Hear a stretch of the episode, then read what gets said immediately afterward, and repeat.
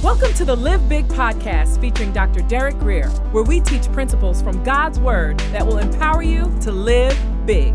For more information, visit derekgreer.com. Here's Dr. Greer. Instead of getting mad at God, when you read verses like this, you might want to give him a little bit of praise. Because if God didn't protect fools, most of us wouldn't be here today. Come on, tell the truth. I know you're sitting there, you're sanctified, holy. But if God didn't protect the wayward, if God didn't protect the sometime backward, if God didn't protect those who were sometimes slanted, none of us would be in this room. So Pharaoh says, You almost don't want to preach this because it's radical what's written here about the grace of God. Why did you not tell me that she was your wife? Abram, why did you lie to me? Why did you say she's my sister? So here we have Abraham, whom the Bible calls a prophet of God. But he's still in process. And though he was in process, God didn't leave him or abandon him. Please don't hear what I'm saying. Don't you dare start trying to swap out your wife. but Abraham couldn't read the Bible like we do. Abraham was not a new creation like we are. Abraham had to start where he was. And whenever you read narratives like this, you need to, to read them. Now, now, God, if you can work with a man like that, surely you can work with a person like me. And the Pharaoh is saying, Abram, why are you trying to get me in trouble with, with, with, with God? I might have taken her as my wife. How many of you know church people could be a trip?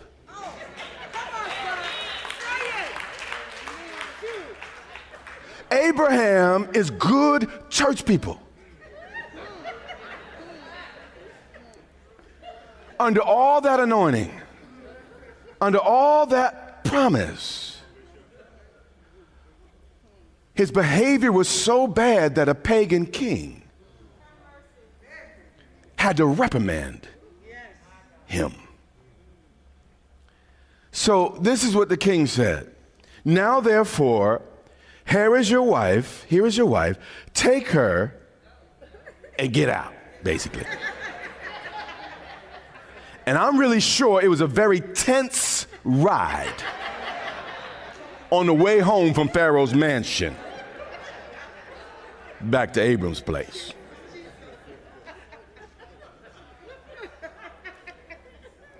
The story continues 16:1. I'm going somewhere. Hang with me. Now, Sarai, Abram's wife, had borne no children. And she had an Egyptian maidservant whose name was Hagar. Now, y'all remember Hagar? This is the one she picked up on the trip to Las Vegas. I meant Egypt. Yep. Mm-hmm.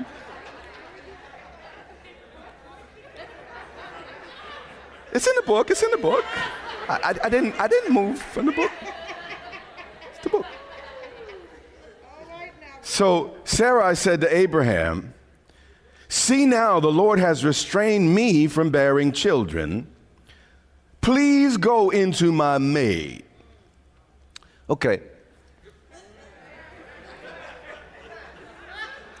Now, Abraham had just played the flesh peddler in Egypt. Now, Sarai becomes the maiden of Canaan. I guess what's good for the goose is good for the gander. But what I want you to see here, men in particular, Abraham started this pattern in his family. And men, the asking price for leadership is accepting responsibility.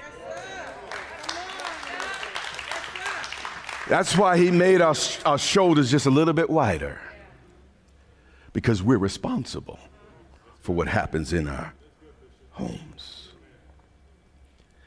And she said, Perhaps I shall obtain children by her.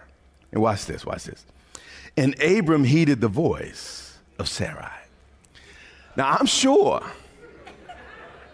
he protested to Sarai's face, Oh, no, no, no, God forbid. But after all I just read, I think he was wink, wink, and thumbs up to, to, to, to Eliezer. It's my story. I'm going to tell it how I want. When the offer was made, verse 15. So Hagar, this really happened. This really happened. Prophet of God. So Hagar bore Abram a son, and Abram named his son, whom Hagar bore. It's like it said it twice so you can understand. Hagar really bore Abram a son. This really happened with church folk. And his name was Ishmael. Abram was 86 years old when Hagar bore Ishmael to Abram. Now, if you watch and read Abram's story, just go home and read Genesis. It begins a little bit suspect. How many y'all say, yeah, just a little bit suspect? And it wasn't until he was about 100 years, 99 years old, so God said, Be thou perfect and walk before him. It's like, stop all the foolishness already. So he, he gave him a season to grow and develop, but, but finally God had enough. He said, Be thou perfect. Grow up, Abram, and stop with all the mess. Skip to Genesis 17 and, and 18. So we see this, this couple, they're believing God for a baby. Years have passed, and they come up with these ingenious solutions that only create problem and crisis. Um, and in the end, you see, you can choose your behaviors, but you can't choose the consequences. So you can choose to go down to Egypt. You can choose to sleep with your Hagar. But when there's strife in the home and hearts get broken, those are the things that kind of come with the territory called freedom. You're free to test God's grace as much as you want, but you're not free to choose the consequences. All right. I wouldn't just set, set in, set in, set in. All right. All right. 17, 18. Skip again. I'm making good time. I'm almost there. But Abram is growing up a little bit. And, and it, it's not where you start that matters, it's where you end. Abram has made some mistakes along the way. A- Abram sinned. Abram did some foul things in his life. But what I want you to see today is how Abram deals with it. He doesn't pretend it didn't happen. He didn't blame someone else for it happening. Watch how he speaks to the Lord. And Abram said to God, in other words, he prayed. He's talking to God. He said, God, I've done some things, been some places. God, we have some issues in my home. Oh, that Ishmael might live before you. Again, this was the baby born in Las Vegas. This wasn't an extra and a special set of luggage bought back from the trip. And a trip he probably shouldn't have gone on in the first place. But whenever you're making a decision, pay attention to me right here. Our fears are often temporary. But our, our regrets can last forever. So he makes an appeal to God about his mistake. He didn't pretend it wasn't there, he brings it to God. What do you do when you make a mistake? Bring it to God. Oh, but watch this, it's not going to go down the way you think. Verse 19. then God said no. You see, God must help us say no to some good things so we're in position to say yes to some great things. So God said, No, Abraham, it's not going to be exactly the way you just asked that of me. He said, No, Sarai, your wife, shall bear you a son. Abraham, I want to show you the, the, the, the, my power by using someone who couldn't but did, someone who couldn't but would. God didn't select me, God didn't select you because of who I was or who you are. He selected me, He selected you because of who we are not yet. He saw what we might be, but He selected no one based on who we were. So don't sit there all sedity. I don't know why I'm coming out this way, but don't sit there like you don't have no issues and no problem. Don't sit there like you ain't never made a mistake. Don't sit there like you ain't never had no argument. You ain't never misspoke. You ain't never said a wrong word. You ain't never done a wrong thing. You ain't never looked in the wrong place. Don't sit there with that lie on your face.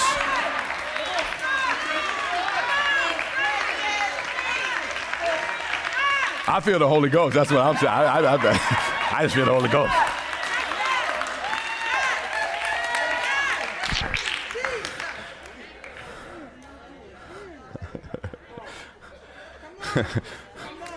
when, when I look back over my, my life, my middle name ought to have been couldn't but did.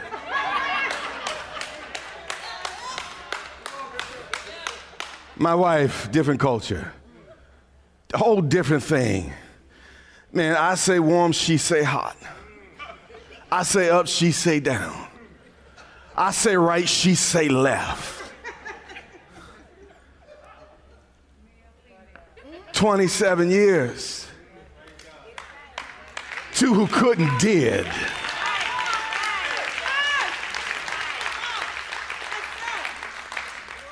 In the middle of a pandemic, churches folding, people giving up. We're building just five minutes from here. Couldn't, but did. Man, if I got to tell you, I'm one of the least likely. Man, I could hate you for a lifetime. You understand? Before I met Jesus, uh, hate was my, I could hate you. No, I could hate you. But then Jesus, you hear what I'm saying? I'm not joking. Say, I could cut you. But Jesus, you hear what I'm saying? But Jesus couldn't, but did. Y'all, some of y'all sitting there because y'all mad at me right now. You're, you're mad at me. You say, what's the Bible for that? When I'm weak, he's strong. When I can't, he can.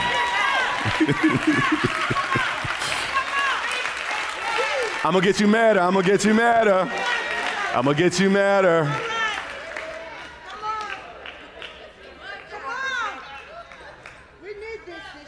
and you shall call his name Isaac. And I'm not establishing my covenant with that joker, Ishmael. Now I'll cover it, but I will establish my covenant with him for an everlasting covenant and with his descendants after him. Abraham, now your idea was nice and everything, but, but I have a better idea in mind. See, see, that's the thing. When we pray, we're mad because God says no. But he only says no because he has something better in mine. So, what I've learned in my life is when God says no, thank Him. Thank you, Jesus, because you're protecting me and so I can somehow get the best. You're protecting me. You hear what I'm saying?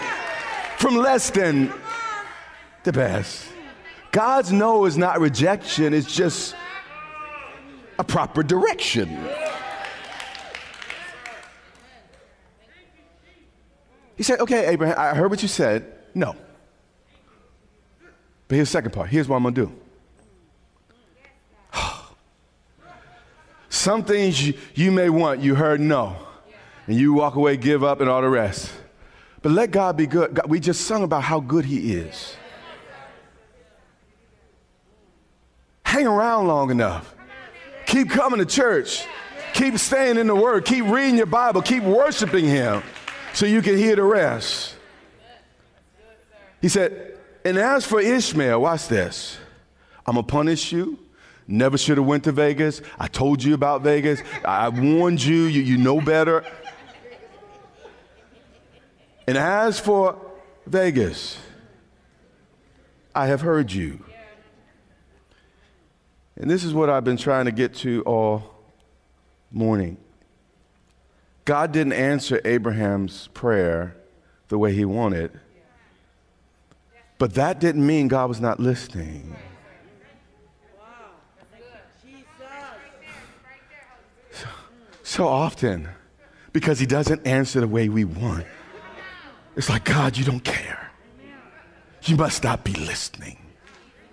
I must have gone so wrong, God, I can't recover. But last I checked, let God be God. And if He's God, let Him answer His way. As for Ishmael, I have heard you. Who has some Ishmaels in their life? Based on the authority of Scripture today, I'm telling you to bring your Ishmael to God. Take him to God. Ask him and see what God might do. And watch this. He said, Behold, I, your God, have blessed him. This was Abram's mistake. But God blessed the mistake. You know, I, have said this to, to young ladies that have made mistakes. By the way, if it was a young lady that made a mistake, there was a young man that made a mistake too. So don't mishear me. Watch this. And what I tell them is that baby, or what you did may have been a mistake. But that baby is blessed.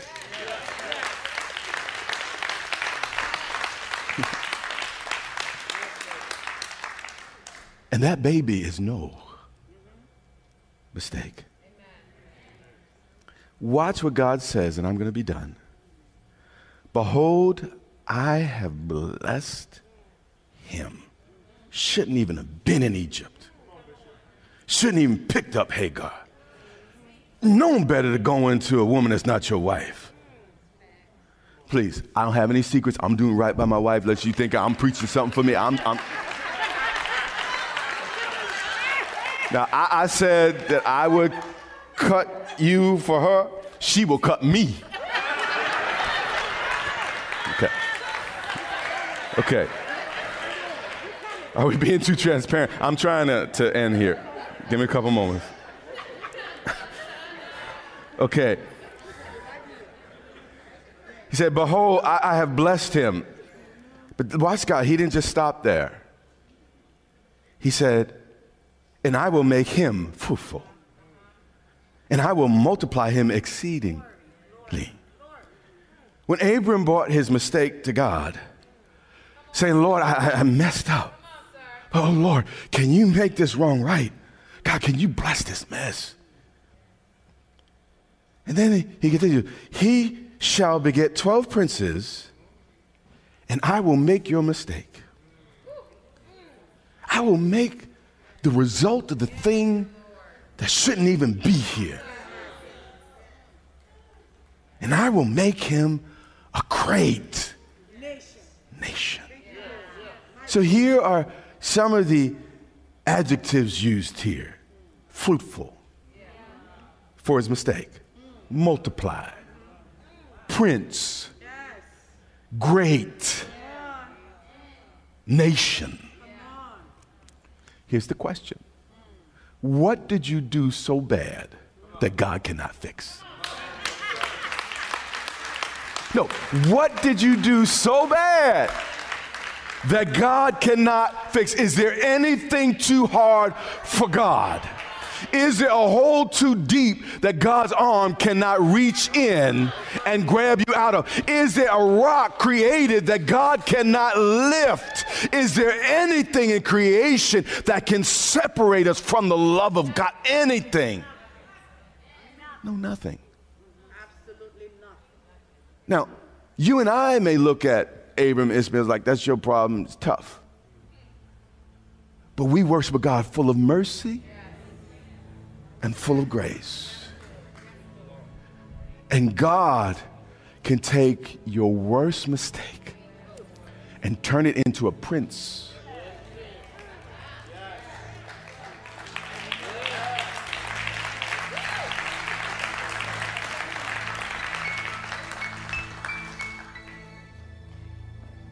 I'm done.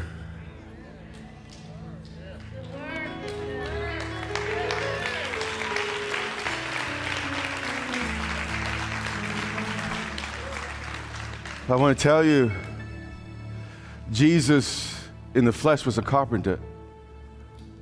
Tekton, some people say he worked with masonry stone. He had stone, he had strong hands.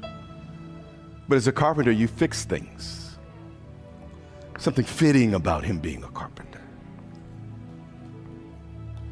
There's nothing that breaks in our lives. I don't care how deep into Egypt you went. There's nothing God cannot repair and nothing He cannot fix if you would just bring it to Him. So, right now, what is that area that you need to bring to God? What's that lie you told? That deed you've done? Mistake made? That you need to set at the altar right now and say, God, if you can make any wrong right, Lord, please put your hand on this, fix this. And Lord, I'm not trying to boss you around telling you what to do, Lord, but however you do it, Lord, I'll submit to the process. But I'm your child. I belong to you, and this thing belongs to me. And God, would you work with it? Would you clean it? Would you fix it? And would you do something with my mistake. Every head bowed, every eye closed. The people in this room, you might feel you are a mistake. Maybe your parents told you you were a mistake. Others of you, maybe that's not your story, but you know you've made mistakes. You know you've sinned. You know you've fallen short. You know you've lied. You, you know you've done things, been places you shouldn't have gone, and, and you know that you didn't treat people right. You didn't do the right thing, just like Abram. But as we receive communion today, God wants to have a covenant with you. Not because you're great, but because He's great. Not because you're perfect, because He's perfect. And what He wants to do is take you in your mess and cover you, wash you and clean you and make you His own. You have been listening to the Live Big podcast with Dr. Derek Greer. For more information, visit derekgreer.com or follow Dr. Greer on social media.